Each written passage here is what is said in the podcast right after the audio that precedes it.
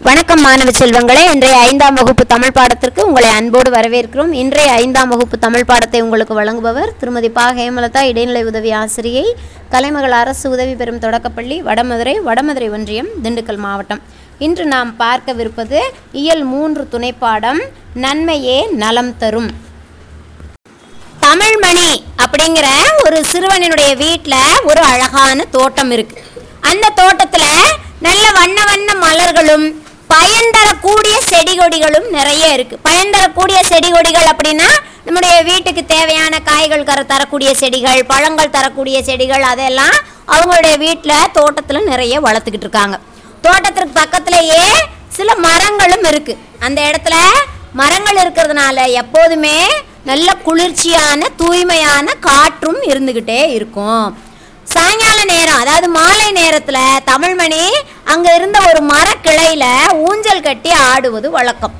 ஒரு நாள் அந்த மரத்தினுடைய மரக்கிளையில ஒரு பறவையினுடைய கூட்டை தமிழ்மணி பார்க்குறான்.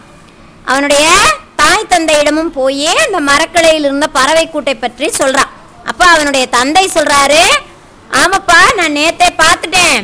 ரெண்டோ மூணோ அதுல பறவை குஞ்சு இருக்கும் போல இருக்கேன் அது கீச்சு கீச்சுன்னு கத்துது பாரு அந்த ஒலியே நீயும் கூட கேட்டிருக்கலாமே அப்படின்னு சொல்றார்.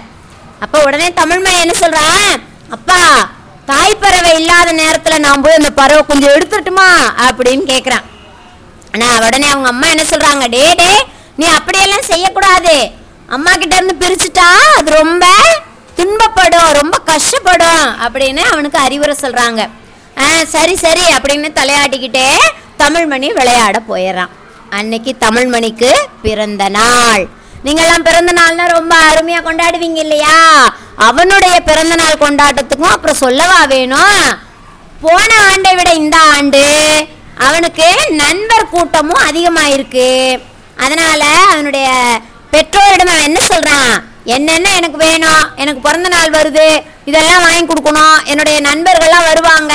அவங்களுக்கு இதெல்லாம் வாங்கி கொடுக்கணும் அப்படின்னு சிறப்பு ஏற்பாடுகளை பற்றியெல்லாம் அவங்களுடைய பெற்றோரிடம் அவன் ஏற்கனவே சொல்லி வச்சிருக்கான்.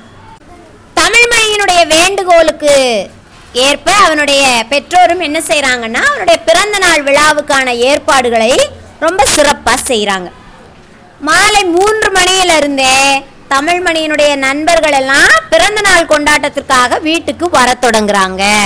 தோட்டத்தை பார்த்த உடனேயே அவங்களுக்கு சரியான மகிழ்ச்சி. கட்டுக்கடங்காத மகிழ்ச்சி ஏற்படுது. சிலர் என்ன செய்யறாங்க அங்க இருந்த பூக்களை எல்லாம் பறிச்சு பறிச்சு கீழே போடுறாங்க. சிலர் என்ன பண்றாங்கன்னா அங்க இருந்த இலைகளை எல்லாம் சுருட்டி சுருட்டி அடுத்தவங்க காதுக்குள்ளார விட்டு விளையாடுறாங்க ஊதுறாங்க. ஊஞ்சல்ல ஏறியும் இறங்கியும் இன்னும் சிலர் விளையாடுறாங்க. ஒரு சிலர் என்ன பண்றாங்கன்னா மரத்துக்கு மரம் ஓடி பிடிச்சி விளையாடுறாங்க. தமிழ்மணியும் அவங்களோட சேர்ந்து ரொம்ப மகிழ்ச்சியா விளையாடிக்கிட்டு இருக்கான். அப்போ பார்த்து தமிழ்மணியினுடைய நண்பனான ரஷீத் அப்படிங்கிற ஒரு சிறுவன் அந்த மரத்து மேல இருந்த பறவை கூட்ட பார்த்துட்டான். டேய் எல்லாரும் இங்க பாருங்கடே சின்ன சின்னதா பறவை குஞ்சு இருக்கும் போலடா கீச்சு கீச்சுன்னு சத்தம் வருதுடா அப்படின்னு எல்லாரையும் ரஷீத் கூப்பிடுறான். அப்ப அங்கங்க விளையாடிக்கிட்டு இருந்த நண்பர்கள் எல்லாரும் அந்த பறவையினுடைய கூடு இருந்த மரத்துக்கு பக்கத்துல ஒன்று கூடிட்டாங்க. அப்போ திடீர்னு யாருமே எதிர்பாராம இன்னொரு பையன் அந்த பீட்டருங்கிற ஒரு பையன் என்ன செஞ்சுட்டான்? திடீர்னு ஒரு கல்லை எடுத்து அந்த கூட்டு மேலே விட்டு எரிஞ்சிட்டான் ஏ நீங்களாம் அந்த மாதிரி தான் செய்வீங்க. நாய்களை பார்த்தா கல்லை விட்டு எறிவீங்க. ஏதாவது கூடு பார்த்தா அதை பார்த்து கல்லை விட்டு எறிவீங்க. ஆனால் அப்படியெல்லாம் கண்டிப்பாக செய்யவே கூடாது. ஆனால் நல்ல வேளை பீட்டர் எரிஞ்ச கல் கிளையில பட்டு அங்கேருந்து ஒரு பூந்தொட்டி மேலே விழுந்துருச்சு. அதை பார்த்த உடனே தமிழ்மணிக்கு சரியான கோபம் வந்துருச்சு. பீட்டர் ஏன்டா இப்படி செஞ்ச? அந்த பறவை குஞ்சுகள்லாம் பாவம் இல்லையா? நீ எரிஞ்ச கல் அந்த சின்ன பறவை குஞ்சு மேலே பட்டிருந்தா என்ன ஆயிருக்கும்? உங்க வீட்டை யாராவது இப்படி இடிச்சு தள்ளினா நீயும் உங்க வீட்டில் இருக்கவங்களும் என்ன செய்வீங்க? அது மாதிரி தானே அந்த பறவையினுடைய நிலைமையா? இதை நீ புரிஞ்சுக்கவே மாட்டியா? அப்படின்னு படப்பட படப்படன்னு புரிஞ்சு தள்ளிட்டான் யாரை பார்த்து? பீட்டரை பார்த்து தமிழ்மணி பயங்கரமாக கோவப்பட்டுட்டான். அவன் அப்படி பேசின உடனே பீட்டருக்கு தான் செய்த மோசமான செயலை நினைத்து வருத்தம் ஏற்படுது. அவனுக்கு என்ன சொல்கிறதுனே தெரியல. அப்படியே தலையை குனிஞ்சு நிற்கிறான் டேய் தமிழ் என்னை மன்னிச்சிடுடா. நான் தெரியாமல் செஞ்சுட்டேன்டா. ஆ, என்னுடைய தவறை நினச்சி நான் வருத்தப்படுறேன். இனிமேல் எப்பயுமே நான் இது மாதிரி தவறுகளையெல்லாம் செய்யவே மாட்டேன்டா அப்படின்னு வருத்தத்தோட பீட்டர் சொல்கிறான் அவன் சொன்னதை கேட்ட மற்ற நண்பர்கள் என்ன செய்கிறாங்க டேய் விடுறா அவன் தான் தப்புன்னு ஒத்துக்கிட்டான்லடா. மன்னிச்சு விடுடா. அவன் மட்டும் இல்லை இனிமே.